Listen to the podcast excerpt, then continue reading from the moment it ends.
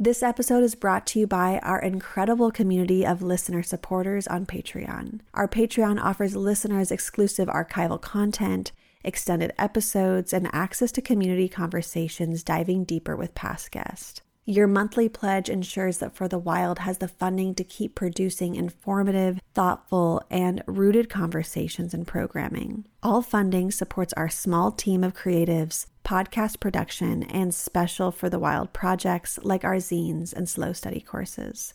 To support us on Patreon, please visit patreon.com slash for the wild. Or if you would rather make a one-time donation or recurring donation outside of Patreon, please visit forthewild.world slash donate.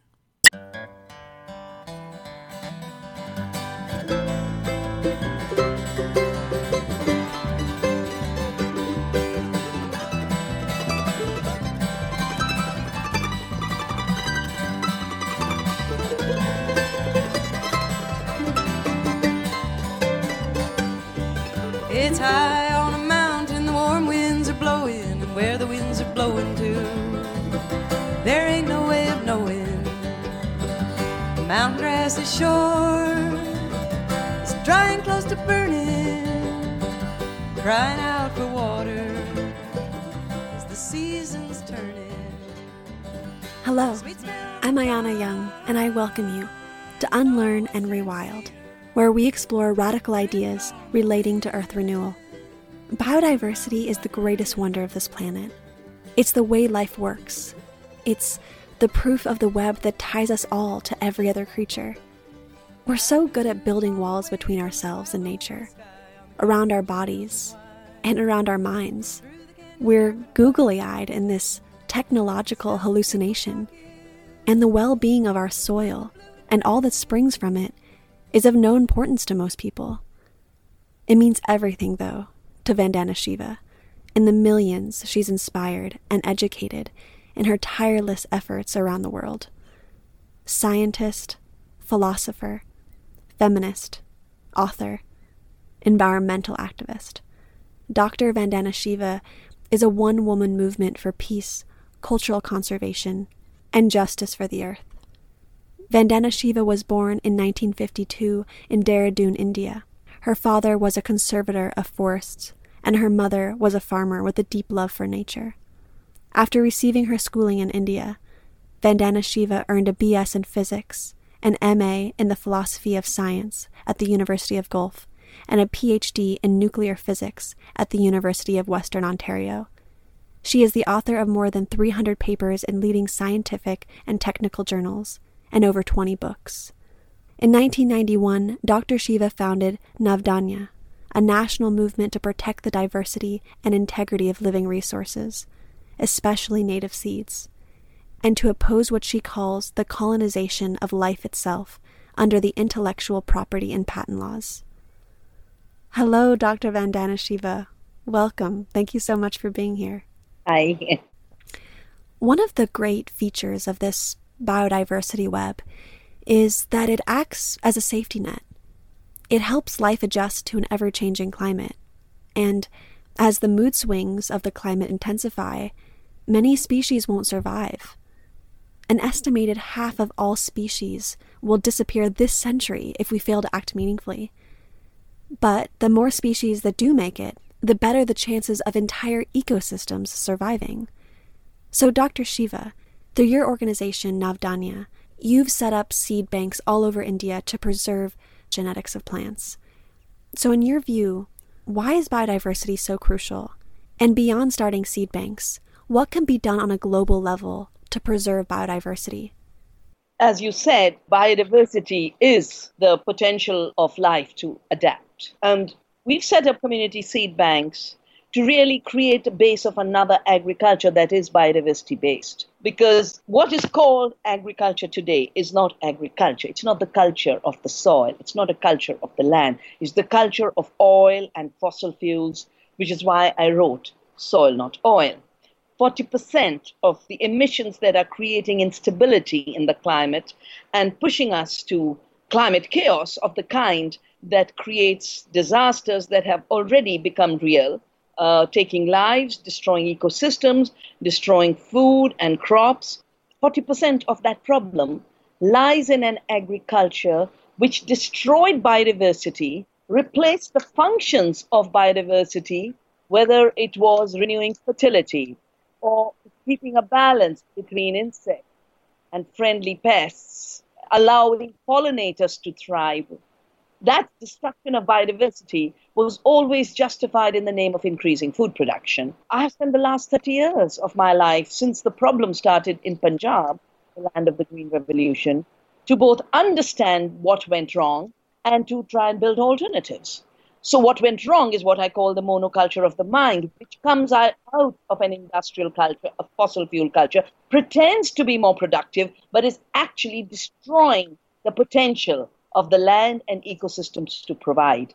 The more we save biodiversity, the more the land provides. Our work has shown that we can produce more food in our food for two planets and better food, not nutritionally empty toxic food, while we leave the biodiversity for all species to thrive. Not in tiny areas of wilderness, but we bring the wild into farming. I call open pollinated seeds, the rewilding of seeds. I call biodiversity intensive agriculture, which has flourishing and teeming microorganisms in the soil. Our farm has six times more pollinators than the forest next door. And of course, GM crops allow no pollinators at all, our studies have shown. So it's not the case that to separate islands of wilderness while we destroy the planet the foolish idea that we're providing more for humans. In fact, we are providing nothing for humans either while taking the planet away from other species. And I think it is time to overcome this artificial divide. I think it's time for movements to overcome the divide between climate change and biodiversity, erosion and extinction. The same problems that lead to climate change are pushing species to extinction. The same actions that will protect the species diversity will also address climate change. With all the modified genetics in the world, you know, thousands of plant varieties in trial, legally or otherwise, Kauai actually comes to mind just thinking of the horror of so many GMOs being tested there. And there's also GM animals and GM trees, all cross pollinating with natives. So I'm wondering will everything become contaminated? Or are certain plant families immune because they're sexually incompatible with GM plants? What are the prospects for uncontaminated life on Earth? Well, the first is that very few crops are genetically modified, and they're in very few countries. Of course, the industry would like to pollute and contaminate everything, but they aren't intelligent, they aren't smart. They might call themselves smart, but a technology that could only introduce two traits, both toxic, Bt traits and herbicide resistance trait. Both are putting toxic genes into plants.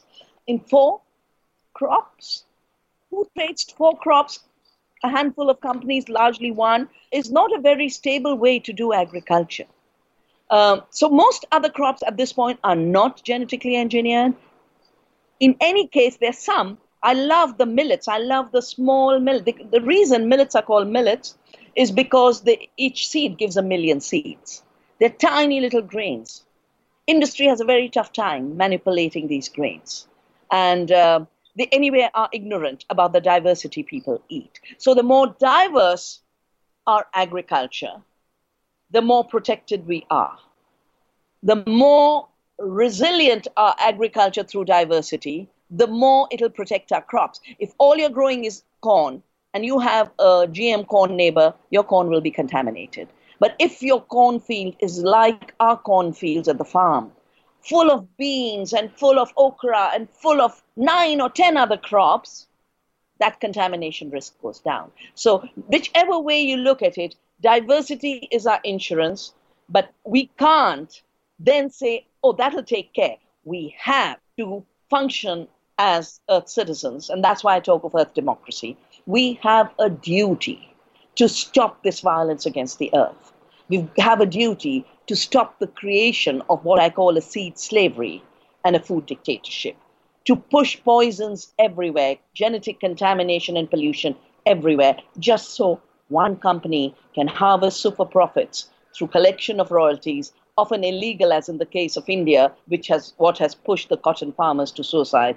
And 84% of the suicides among cotton farmers are because of debt, because of GMO cotton. 95% of the GMO of the cotton in India is now controlled through Monsanto licensing, and they harvest the royalties. So we are talking about an ecocidal and genocidal system. Ecocidal because it is destroying biodiversity. Genocidal because humans are part of that web of biodiversity. Economies rest on ecology, and every system of technology and economics that destroys the biodiversity of life on Earth also destroys those who depend on it. So you began fighting for seed freedom when you realized that the forces of globalization control seed, and you've even compared this seed slavery to human slavery. Plants are denied their ecological purpose and turned into food machines, just like farm animals, and in such a way that squanders soil and water, fossil fuels, and habitat. So, can you speak about how colonialism, the caste system, the social ladder, and, and all the systems of dominance spill over to our treatment of the natural world? It is because hierarchies that have no place in an earth family, that have no place in a human family, have been artificially constructed through systems of power and then been naturalized, whether it is the domination of patriarchal structures over women, or it is the domination of capital and those who control capital, because capital is a nothing. Capital is a construct. But there are people who control capital. There are people who create corporations. There are people who hide behind the corporate form and harvest those super profits. They have literally absorbed every hierarchy of the past, whether it be casteism. In my view, it's a casteism which says farmers don't breed, even though every seed used by the industry has come from farmers, often pirated. But in any case, all evolution begins from nature, is continued by farmers, and then there's a little tinkering, normally negative from the perspective of farmers and from the perspective of nature. Feudalism, which we got rid of, is coming back in the system. Slavery of the worst kind, which is making people slaves, but is making all life enslaved. And that's why I just pour all my breathing and you know living time, I probably even my sleeping time because you know consciousness doesn't sleep, um, to put an end to the slavery. You've alleged that Monsanto uses the guise of humanitarianism to circumvent import restrictions on GMOs. For example, in Orissa, India, following the 1999 cyclone, and in Haiti following the earthquake. So, can you explain how the biotech industry employs this kind of disaster capitalism and and how it is patenting thousands of climate resilient food varieties to profit from climate destabilization? I have witnessed in the last decade and more that every time there is a disaster, it could be an earthquake, it could be a super cyclone, uh, it could be a drought. Monsanto is there to push its GM seeds or its GM crops. In India, they couldn't have pushed the seeds at that time because the laws didn't allow it.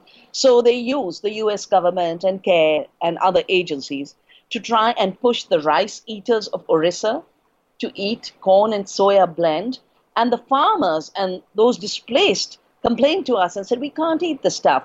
So I took samples, had it tested. It was GMO, totally illegal. Wrote to the health ministry. It was banned from imports because it was illegal. And yet, the narrative that's created by Monsanto and its lobbyists is I prevented people from eating. No! What we did was distribute rice, not just rice to eat, but seeds of salt tolerant rice, which we had conserved in our seed banks, so that farmers could grow rice in spite of the salt. And then the farmers of Orissa gave that rice when the tsunami destroyed agriculture in Tamil Nadu, two truckloads of seed gifts. We've had an earthquake in Nepal. And we were asked by farmers of Nepal to send them seeds because 50% seed is destroyed. Monsanto, I'm sure their hand is in it, tried to pass rules uh, to say only Monsanto and its subsidiary seeds can be distributed. It took us 10 days to work through this corruption to get open pollinated seeds to the farmers who had lost everything and needed to rebuild their lives. In terms of then trying to patent the very seeds that can allow people to rebuild and rejuvenate their lives after disasters, there are three myths being spread. First, that only genetic engineering can put salt tolerance and flood tolerance and drought tolerance genes. Why is that a false statement? It's false because any complex trait like climate resilience is a multi genetic trait. Genetic engineering only uses single gene transfers. It doesn't have the capacity to introduce these multi genetic traits. These traits are introduced from pirated varieties. And then all kinds of languages created to make it look like an invention. The 1,500 patents on climate resilient crops are basically a result of piracy. And all they do is read the genome of varieties already known to be salt tolerant and take a patent, just like in colonialism, the colonizers would take a map draw lines across it and say, This is mine, this is yours. England, you take this. France, you take this. Belgium, you take this. Now they are drawing lines around life and chopping up life for their ownership. It's partly because my love for life is so deep, my awareness of the gifts of life have grown so much the more I have studied processes of ecology and the lies of the biotech industry at every step, especially in times of climate change. Monsanto has bought up the single largest climate data corporation. It has bought up the single largest soil data corporations. They are imagining a world where they will have total control on all knowledge, and they actually talk of big data me- meaning big brains. No, big data means empty brains because you have no idea what you're doing. All you have is lots of numbers.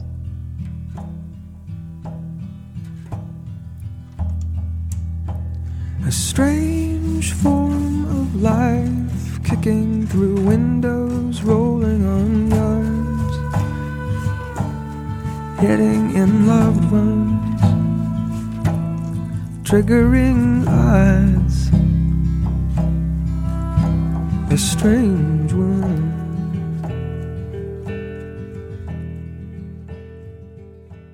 Many radical thinkers believe that with the advent of agriculture, of taming wild plants, humanity embarked on what has become a war on nature.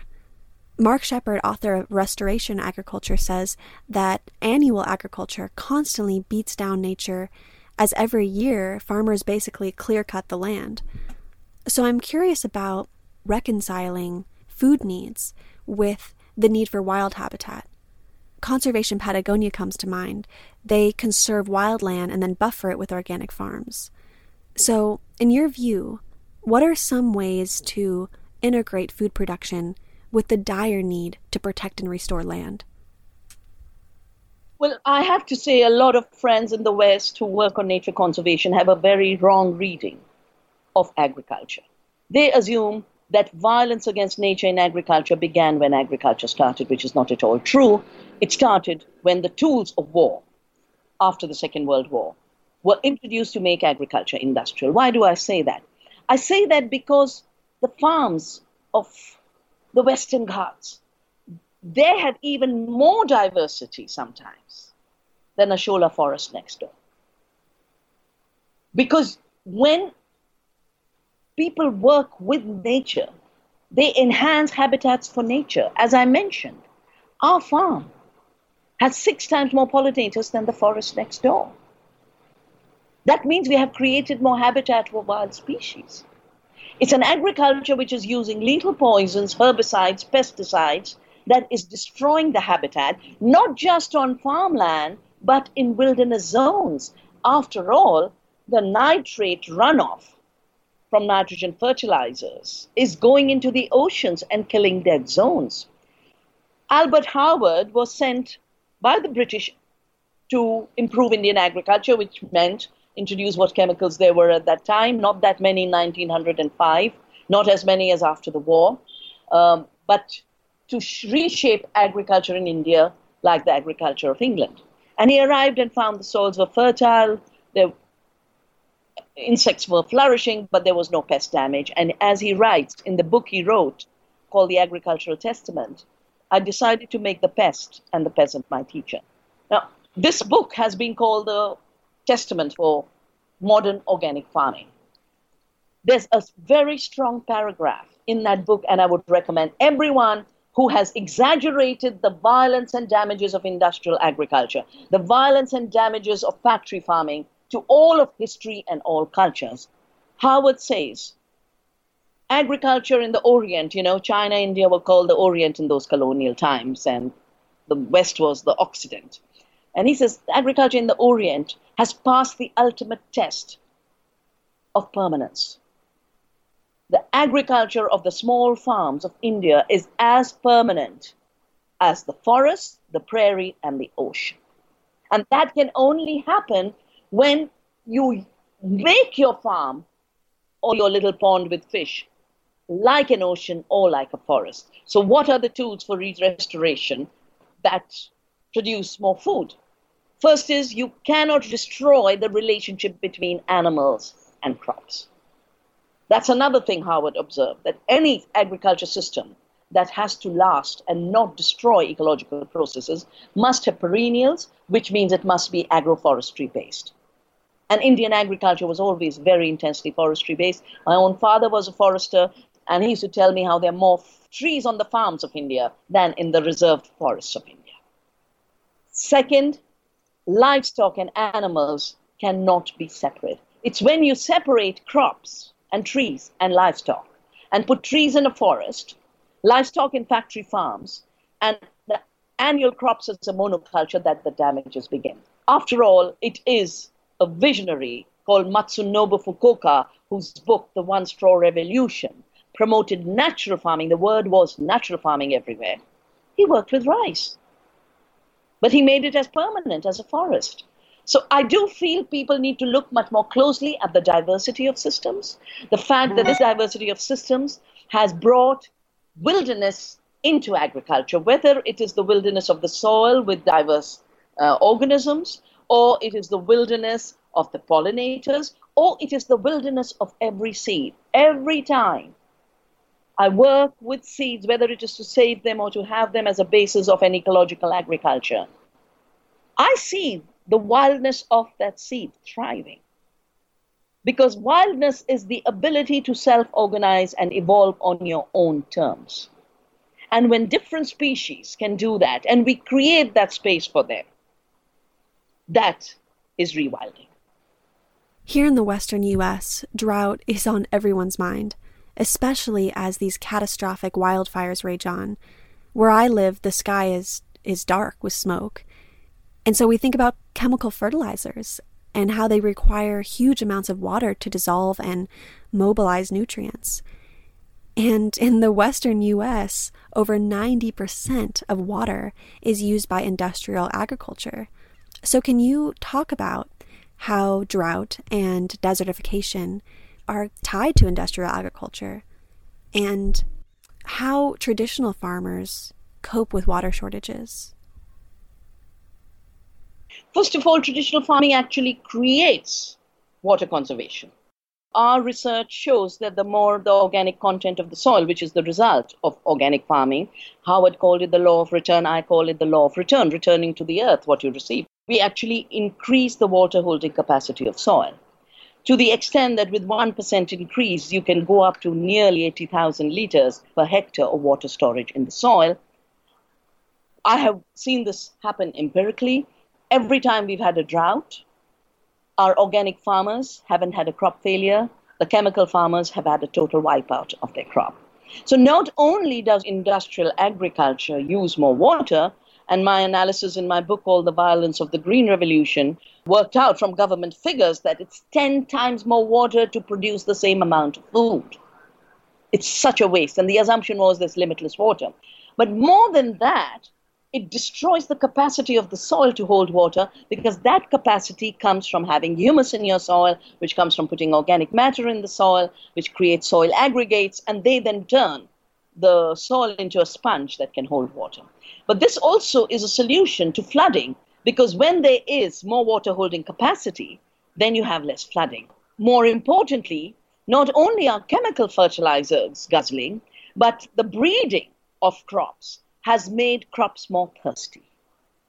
So I'll give you an example of the cotton. The cottons that India evolved, and India is a land of cotton, and we got our freedom through spinning cotton uh, in Gandhi's footsteps. Uh, native varieties of cotton are drought resistant. They grow in rain fed conditions in very dry areas. The GMO cotton is put into a hybrid which needs irrigation. So you have the damage caused by use of fertilizers, you have damage caused by thirsty cultivation, water intensive crops, planting in very dry areas. We've just done a manifesto, and I would suggest you and your colleagues read it. It's called Terra Viva, its English version is available. And in that, we have tracked how land use linked to the spread of new varieties adapted to chemical farming have created more land degradation, have created more desertification, have also contributed more to climate change through producing more greenhouse gases. And in fact, the story of Boko Haram and the story of ISIS needs to be told through the soil. 2009 is when Boko Haram starts. 2009 is when Syria problems start. Both were a result of extended drought and extreme uh, weather events, extreme climate. Lake Chad has shrunk to 5% and less what it used to be. That is what is leading to the conflicts around Lake Chad in the area where Boko Haram has risen. It so happens the pastoralists are Muslim, the settled agriculturists are Christians. When I did my study on Punjab, it was so clearly an issue of sustainability. It was so clearly an issue of farmers saying, our land is destroyed, our rivers are captive, uh, we aren't earning enough. It was fun to say it was about religion. Religion has become a very easy excuse to cover up the true story of a war mentality in agriculture devastating the planet and soils. We really need to start telling history from the point of view of the earth. You've written and spoken so much about water theft and water colonization, and I'm wondering if you can go into how India is being affected by this and where you see the water crisis heading. You know, I wrote Water Wars, I wrote it partly because there were so many conflicts around water, including India. People were dying. And why were they dying? People have live, lived as riparian communities along rivers for millennia, and they haven't killed each other this way. But when you create an agriculture where every farmer wants 10 times more water than they've used in the past, and instead of putting water, clean water back into the river, they're draining it off, creating waterlogged deserts, creating salinated deserts, rivers start to run dry. That is the root of conflicts. But then there's privatization. When I was writing the book, someone leaked to me a Monsanto document which said water's getting polluted, water's disappearing. Sustainability in the water sector will be privatizing it because the, these profits will be sustainable profits since everyone needs water. And they were talking about not just linking chemicals to seed as they've done with Roundup Ready crops, but linking the chemicals in the seed and the water. So if you didn't buy their water, you wouldn't have a crop because the water would carry the chemicals. Thank goodness this reached us early enough and we had a mobilization and they couldn't do that then. But water, as you already mentioned, the biggest waste of it is in industrial agriculture.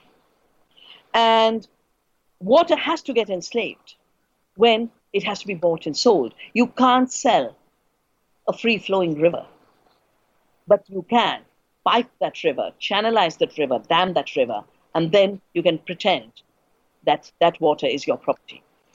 The good thing is just as in the case of seed, we've managed in 90% countries to roll back laws that would make seed saving illegal. And I do want to mention in the US, in every state, on the basis of a 2004 federal law, state after state is trying to make local seed saving illegal through seed libraries. There is also a California law which says corporations are persons, only corporate financing can breed good seed. No level below the state, which means no county, make, can make any law related to seed, including GMOs. And a neighbor is 30 feet away, which means you can't go to your neighbor one mile away and exchange seed. So this attempt has been made everywhere. 90% of the time, we were successful through the seed freedom movement to roll these initiatives back in the last three years.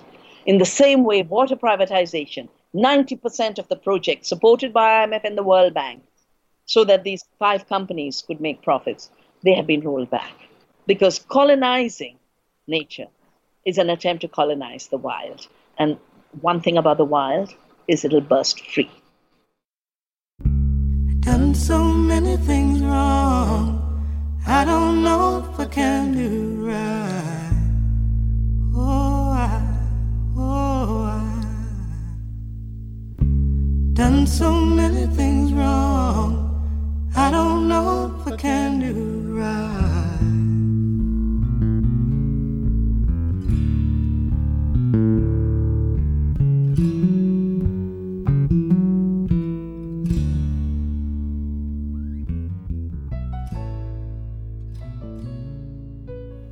Women in nature share a history of oppression by patriarchal societies. You wrote one of the early works on ecofeminism in 1988, a book called Staying Alive Women, Ecology, and Development. And if I understand correctly, you argue that oppression has escalated as industrial development has been imposed on the quote, developing world men with machines are still wrecking the natural world. Despite all the talk about a paradigm shift, we're still wrecking the place.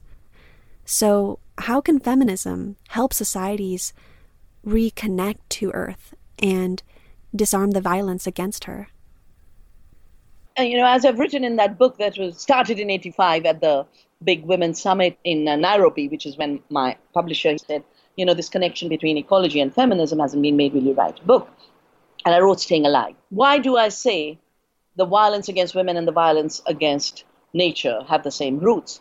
Because it is the so called scientific revolution and so called rise of an economic paradigm centered on capital that declared nature as dead and inactive and valueless, declared women as passive, as unproductive, non creative, empty heads. That death of nature and the exclusion of women from the recognition of their creativity and productivity is at the root of the violence.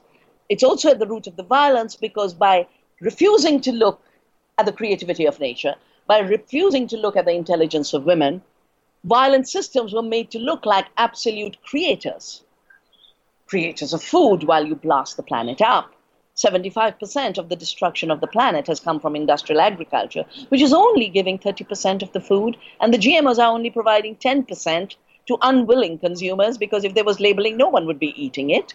Most of it goes for biofuel and animal feed. That violence has aggravated. In India, in, just in the last 20, 30 years, more than 30 million girls haven't been allowed to be born the brutal violence against women has increased. And my reading of this is that when more and more violence enters the economic paradigm, when it enters your everyday thinking, then violence becomes the basis of your relationship. Objectification becomes the basis of your relationship. You have no source for reverence for nature, for respect for women. And the way ecology and feminism coming together can stop this violence is by recognizing that the highest creativity lies in nature. The highest creativity is in women. I have done campaigns on the silly golden rice, which will be hundreds of percent less efficient if it was to come to be. And in any case, it has now been proven the papers published to justify it were totally manufactured and the paper had to be retracted. A so called science that has to be based on manipulation really has no place. Leave it to women's creativity. We can solve every malnutrition problem on this planet because women have always worked with biodiversity. And it's the marginalization of that knowledge of biodiversity that is at the root of malnutrition, that is at the root of hunger. More importantly, the ability to be compassionate, the ability to be loving, which survived in women. I'm not saying it is built into the genes of women, but it survived in women because women were left to look after the economy which was not considered important. It was not the economy of war, it was not the economy of profits and the market. it was the economy of care.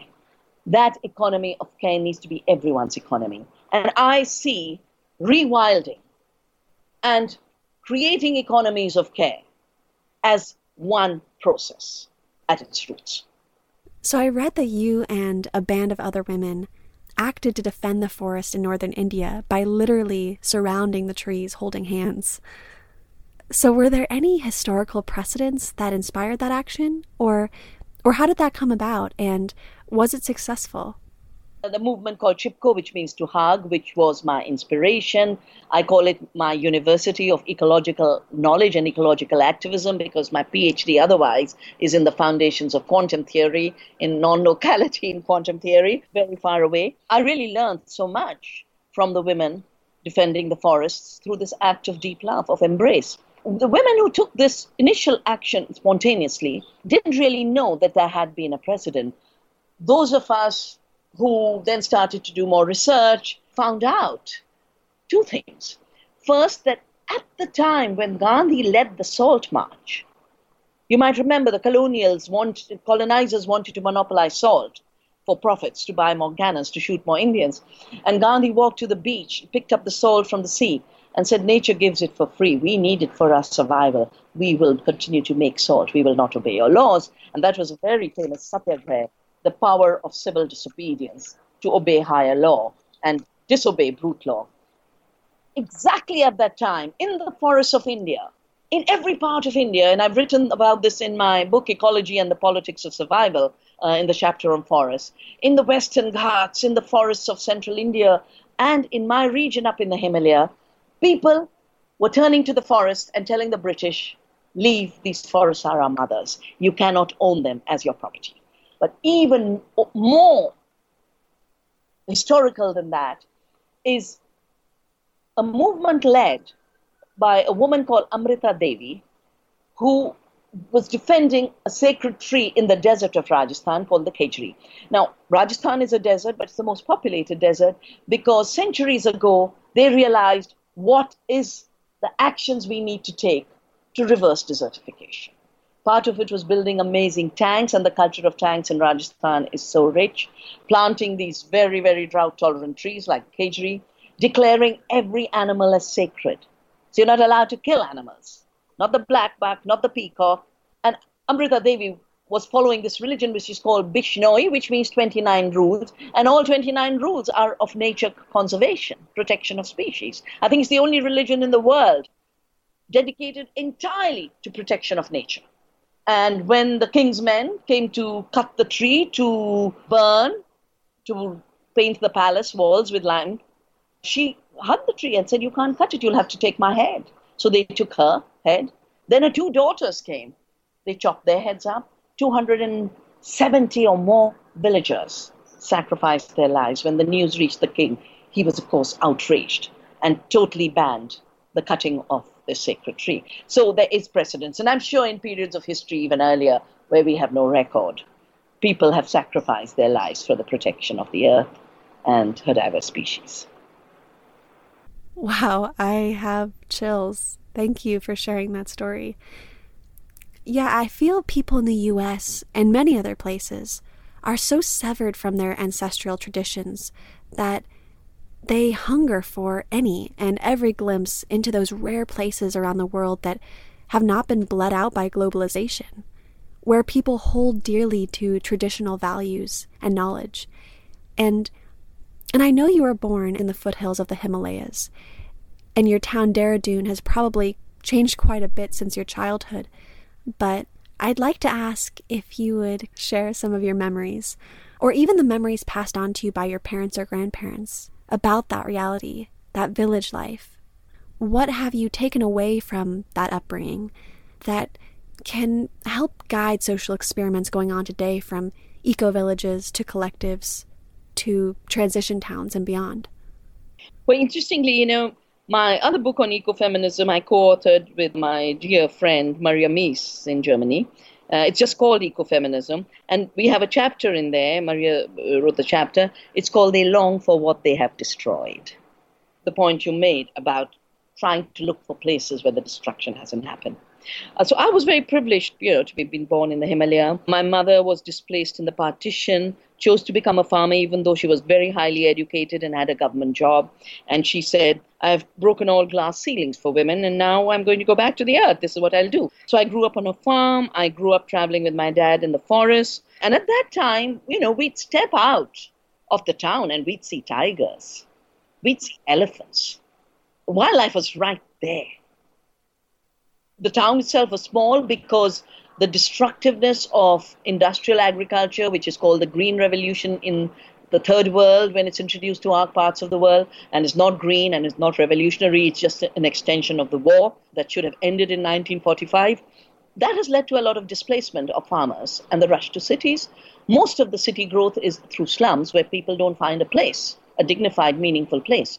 Our town was, you know, so beautiful that the British used to write about how beautiful this valley is, how beautiful the town is. This rush to big, build bigger and bigger cities is contaminating every town where there are benefits, where there are facilities. I'm very fortunate that I managed to return to my valley when I was asked by the Ministry of Environment to look at mining, which was destroying the valley. And I came and did the study for the ministry. And the study went all the way to the Supreme Court as a basis of a case.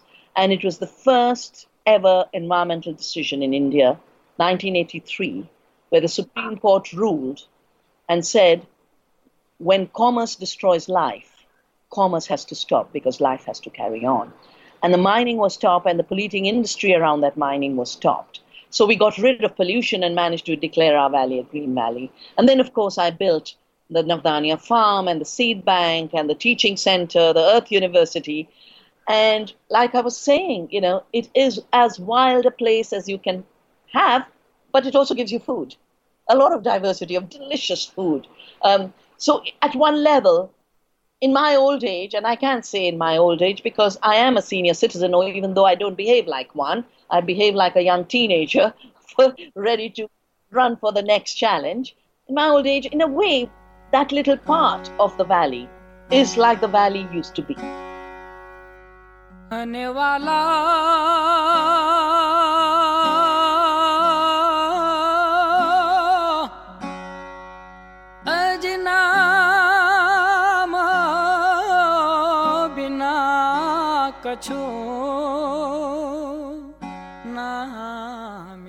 I believe most of us want to transition to a healthy world. And probably most people don't want the earth to die maybe not even Monsanto. They're just drowning in denial and profits. But more and more people are recognizing that the economy must contract. Industry must size down. And, you know, population must contract. And our living arrangements must reflect the dire needs of the planet. So, those who see it coming or recognize it's here and happening faster than we or other species can adapt, are calling this a collapse. Others call it a transition. So, if you were to lay out a roadmap for navigating this era of change, what can we do? What are the real world, tangible steps the global community must take and is capable of taking for a graceful return to a mosaic of regional earth minded societies? First issue in the transition is to know that ecosystems are collapsing, species have been driven to extinction, economies are collapsing everywhere, entire societies, like in Syria, if half your people are living in refugee camps somewhere else, you know, that's a collapse. It's a social collapse. I think in the towns of Baltimore and in the towns of uh, Missouri, we see a social collapse. But the key is not to respond to either fear or panic or hate. Because that is what is triggered for those who would like to maintain power in this period. When I hear the speeches of your presidential candidates, you know, based on fear and hate, they are actually making sure there can't be a transition. So the transition needs, instead of fear, it needs hope. Instead of hate, it needs love. The second is that this transition cannot happen while we think piecemeal. We all have limits. Either I can start a garden, or I can be a good teacher, or I can be a wilderness protector. But even while we play our little role in our care for the earth, we have to be deeply aware of the web of life. And it's only when we see those interconnections at every step, we will stop doing what society has done for too long, competing with each other. Climate movement competing with the agricultural regeneration movement, the labor movement having to compete with the environmental movement. Too long have we been pitted against each other by those who thrive on divide and rule. The third very, very important aspect of the transition is, you know, 250 years of, of paradigms in economy and science and technology have literally groomed generations to think that, oh my God, what's going to happen if I don't have a job? Oh my God, what's going to happen when we run out of oil? Oh my God, what's going to happen if I've got to return to the village? What's going to happen when there's no electricity? The only way we'll make this transition is by looking at small farmers and their societies, looking at indigenous people and their societies, first developing respect for them, not looking down on them as primitive, but realizing that they created a very, very large footprint with a very high culture. We can only make this transition as an earth family. We can only make this transition through the joy of living, not being married to the junk that industrial society has created. You know, when I got onto a flight after my PhD, immediately I defended my thesis in the morning and I was on a flight back home. And everyone would say, but you know, why did you come back? You could have been a tenure track professor. And I said, I know, I could have done all that. But I know by the end of 10 years, I'd have become so attached to the vacuum cleaner and a car and a big mansion that I'd have been dysfunctional to do the real work in life. And I don't want to become dysfunctional. So I'm so glad I threw myself into what others would think of as deprivation, but I saw as liberation. Every time we can get rid of some of that industrial infrastructure junk, whether it's in consumption or it's in terms of dependence, every time we can through solidarity, whether it is in agriculture, where through solidarity with biodiversity, we produce our food and say, oh, we can produce better food without chemicals. So bye bye Monsanto, bye bye GMOs, bye bye pesticides. And we can do that in every sector.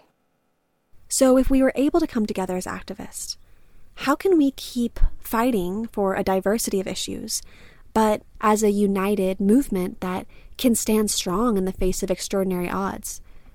What can our unifying cause be, and how can that be agreed upon?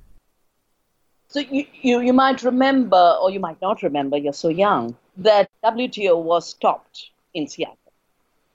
And of course, the media started to say, oh, these anti globalizers know what they're against, they don't know what they're for.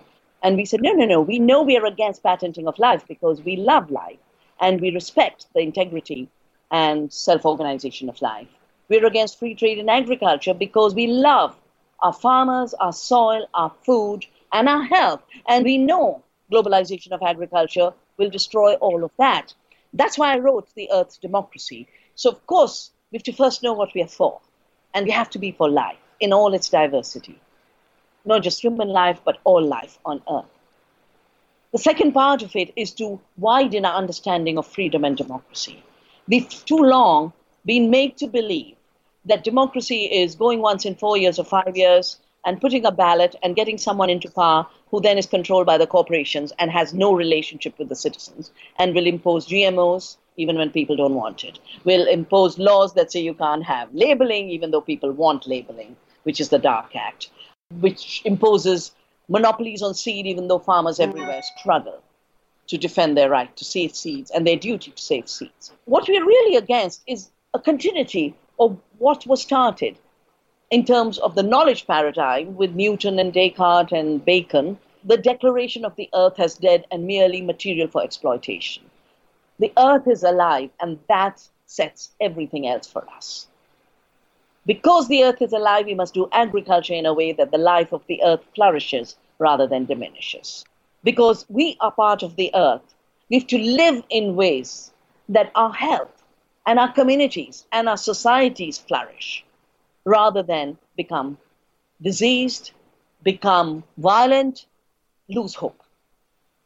In terms of agriculture, the challenge is First, we have to save every seed we possibly can, just as we save children, just as we save anything else we love. Because everything in agriculture and in society is now hanging on the seed. Industry want to genetically modify it, own it, patent it, ban its free use. We have to defend the freedom of the seed, the freedom of the farmers, the freedom of those who can eat food from good seed. So, seed freedom and food freedom is one. Just like an apartheid was created between humans and nature, and therefore between areas where humans live, which were giant cities and a shrinking wilderness, an apartheid was also created in terms of the idea of agriculture itself. And agriculture, as I mentioned earlier, has become so destructive. We don't need to have a separation of the countryside and the city because the city gets its food from the countryside. I've just launched a big movement in India called Food Smart City, partly because everyone wants to build smart cities. And we said, no, you got to be food smart, and then you don't destroy the villages, you protect the villages. You don't destroy your small farmers. You create relationships of mutuality with them. So cities surrounded by food sheds, which are watersheds, which are wilderness sheds, becomes the basis of local food economies. And the city itself becomes a food economy with food in every balcony, every terrace, every little garden. And that's why I spread Gardens of Hope everywhere. I call them Gardens of Hope because we started it with widows of farmers who had committed suicide. In fact, yesterday I was with widows in Punjab. And initially they said, but we don't even know how to grow vegetables. We've just grown wheat and rice. And I said, everyone knows how to grow vegetables because vegetables grow themselves. You put the seed into the soil and it'll grow. And now 5,000 villagers want to have these gardens of hope. We've got to create these gardens everywhere because it's only when we reclaim our capacity to feel we are sowing the future that will stop feeling helpless in the face of the exaggerated power of fictions. After all, a corporation is a fiction, it's a legally constructed entity. Capital is an economic construct. And through the garden, we come back to the earth as a foundational reality. And from there, a whole new paradigm starts to grow. Going back to this capital power struggle, we speak about freedom of seed, you know, freedom of life. And I'm wondering if you can break down the doublespeak of free trade and give us your analysis of how the Trans Pacific Partnership would affect India. And what would your strategy against it be, if you're open to divulging as much? we could recognize so-called free trade to be the unfree trade because the first free trade treat- treaty was actually written by the first corporation with a collapsing Mughal empire in India, 1711, I think it was. It was called the Free Trade Agreement between the Right Honorable East India Company and Farrukh the then emperor. I, I think, and they bribed a clerk in the emperor's office for probably 500 rupees, which would be $10 today. So colonization began as free trade. The new return of colonization through GATT and the WTO was the new free trade of our times. Because industry had planned to control all our food, all our agriculture, all our seeds, but we built movements. You know, I started to build a movement for seed saving in 87 because I got a hang of where they were wanting to go. And it's only eight years later that WTO treaties were imposed. So we had an eight year lead time to build alternatives and to stop their agenda and to build alternatives on the true freedom of nature and the earth and people, living communities, against the fictitious freedom of giant corporations seeking profits at any cost. It's because they could not get all the control they sought. They're now coming up with TPP and TTIP, and at the heart of these agreements are three elements. The first is more push for GMOs, because they failed, as I said, in most countries a bigger push for intellectual property rights defined in ways that there would be no knowledge that would be in the public domain. And the third is corporations have anyway been functioning as if they were people with rights that belong to people. The Citizen United decision is an example. The challenge to Vermont's labeling law by corporations saying our freedom of speech is taken away if we are forced to label. they want to now bring it into formal international rights through what are called investor state dispute settlements. If a government, through democratic responsibility, does what its people want it to do, the corporations can sue and take the government to these tribunals because there's no court that would work for this. And that's what they would like a corporate rule where they are the judges, they are the courts, they write the constitution, they pretend to be people, and they rob real people of their humanity and their freedom, and they rob nature of its freedom also. So I would say uh, if TPP and TTIP were to come into force, India, even though it's not a direct member of either of these treaties, would be hugely affected because we'd be a little island pushed through the globalized economy into this direction of corporate rule. Corporate rule, in my view, is the death of democracy, a further collapse of our ecosystems, and definitely the robbing of, I would say, about 98% of humanity of its right to life. 1% of the rich now own 99% of the wealth of this planet. And I pay tribute to the Occupy movement, which got this figure through intuition, which has been verified this since then by economist after economist. Now, an economy in which wealth is so concentrated, an economy is so divided that the only workers there are are slaves. I mean, if you read the literature today, whether it's the farms of Europe or the United States, or it's the big fishing vessels, they are working on the basis of slavery. So slavery is no more a metaphor. Slavery is the economic base of the way the economy is running when so much wealth is being extracted. And that's why in Terra Viva I've talked about the linear extractive economy that's concentrating everything in the hands of 1% versus a circular economy where we reclaim our capacity to live as one with the earth, and that can only happen through local economies and decentralization. And this contest between paradigms, this contest between different ways of thinking, will grow more intense in the next few years. And what we have on our side is our alliance with the earth and our solidarity with each other. Thank you, Dr. Vandana Shiva. Thank you so much for joining us and for your great work in India and everywhere. The organic movement is a peace movement in the most radical sense. Yes. Please let us know how we can help organize here in the US. Well, I'll give you one last little thing where you can join. I'll be coming to the Heirloom Expo, and we are launching the Seed Satyagraha for the US. As you know, I mentioned the salt satyagraha where Gandhi told the British, you can't monopolize the salt, we'll make our own salt. Uh, we say the same to the Monsantos of the world it's our duty to protect biodiversity. And you cannot come in the way of this higher duty we have to the earth. And uh, look out.